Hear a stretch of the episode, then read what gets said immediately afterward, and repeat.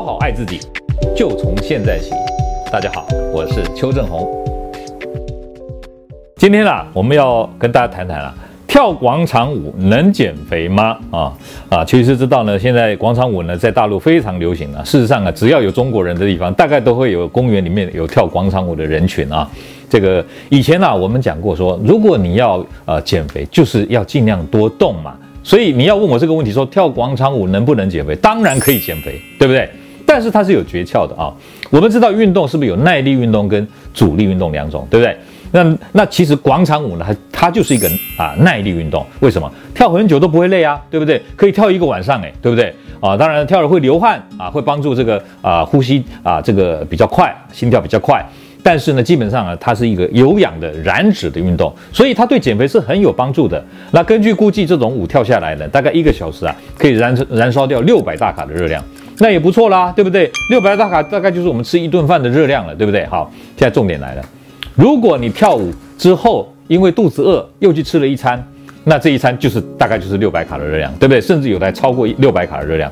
那你不是把刚刚燃烧的热量通通把它补回来了吗？所以这里面要用广场舞来减肥是有诀窍的啊。第一个诀窍是什么呢？就是你尽量啊，在跳舞之后两个小时内，因为我刚刚讲了，呼吸加快嘛，血流啊往肌肉流动。这个时候呢，这个效效应大概在两个小时之内都会持续存在，所以你在这种广场舞之后两个小时之内呢，要啊赶快把你的正餐把它吃掉，利用血流往肌肉移动的这个效能这种特征呢，把这个吸收进来的葡萄糖啊、脂肪酸呢运到肌肉里面去把它用掉，这样子啊就比较不会形成身上的肥油，这是第一个诀窍哦。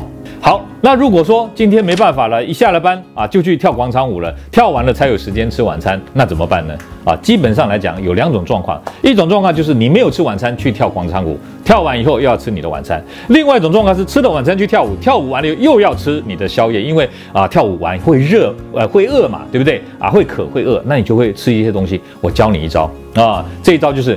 你呢，跳完广场舞，假设你是吃了晚餐又去跳舞，跳了舞以后啊，半夜肚子饿又怕吃进过多的热量，这个时候你就可以用我们的轻卡代餐啊，轻卡代餐一包才一百六十八大卡，对不对？那你跳完舞可能消耗掉刚刚讲六百大卡啦，那我吃即便两包的轻卡厨房代餐也没有超过四百大卡，那还是可以利用这个广场舞来帮我减肥，对不对？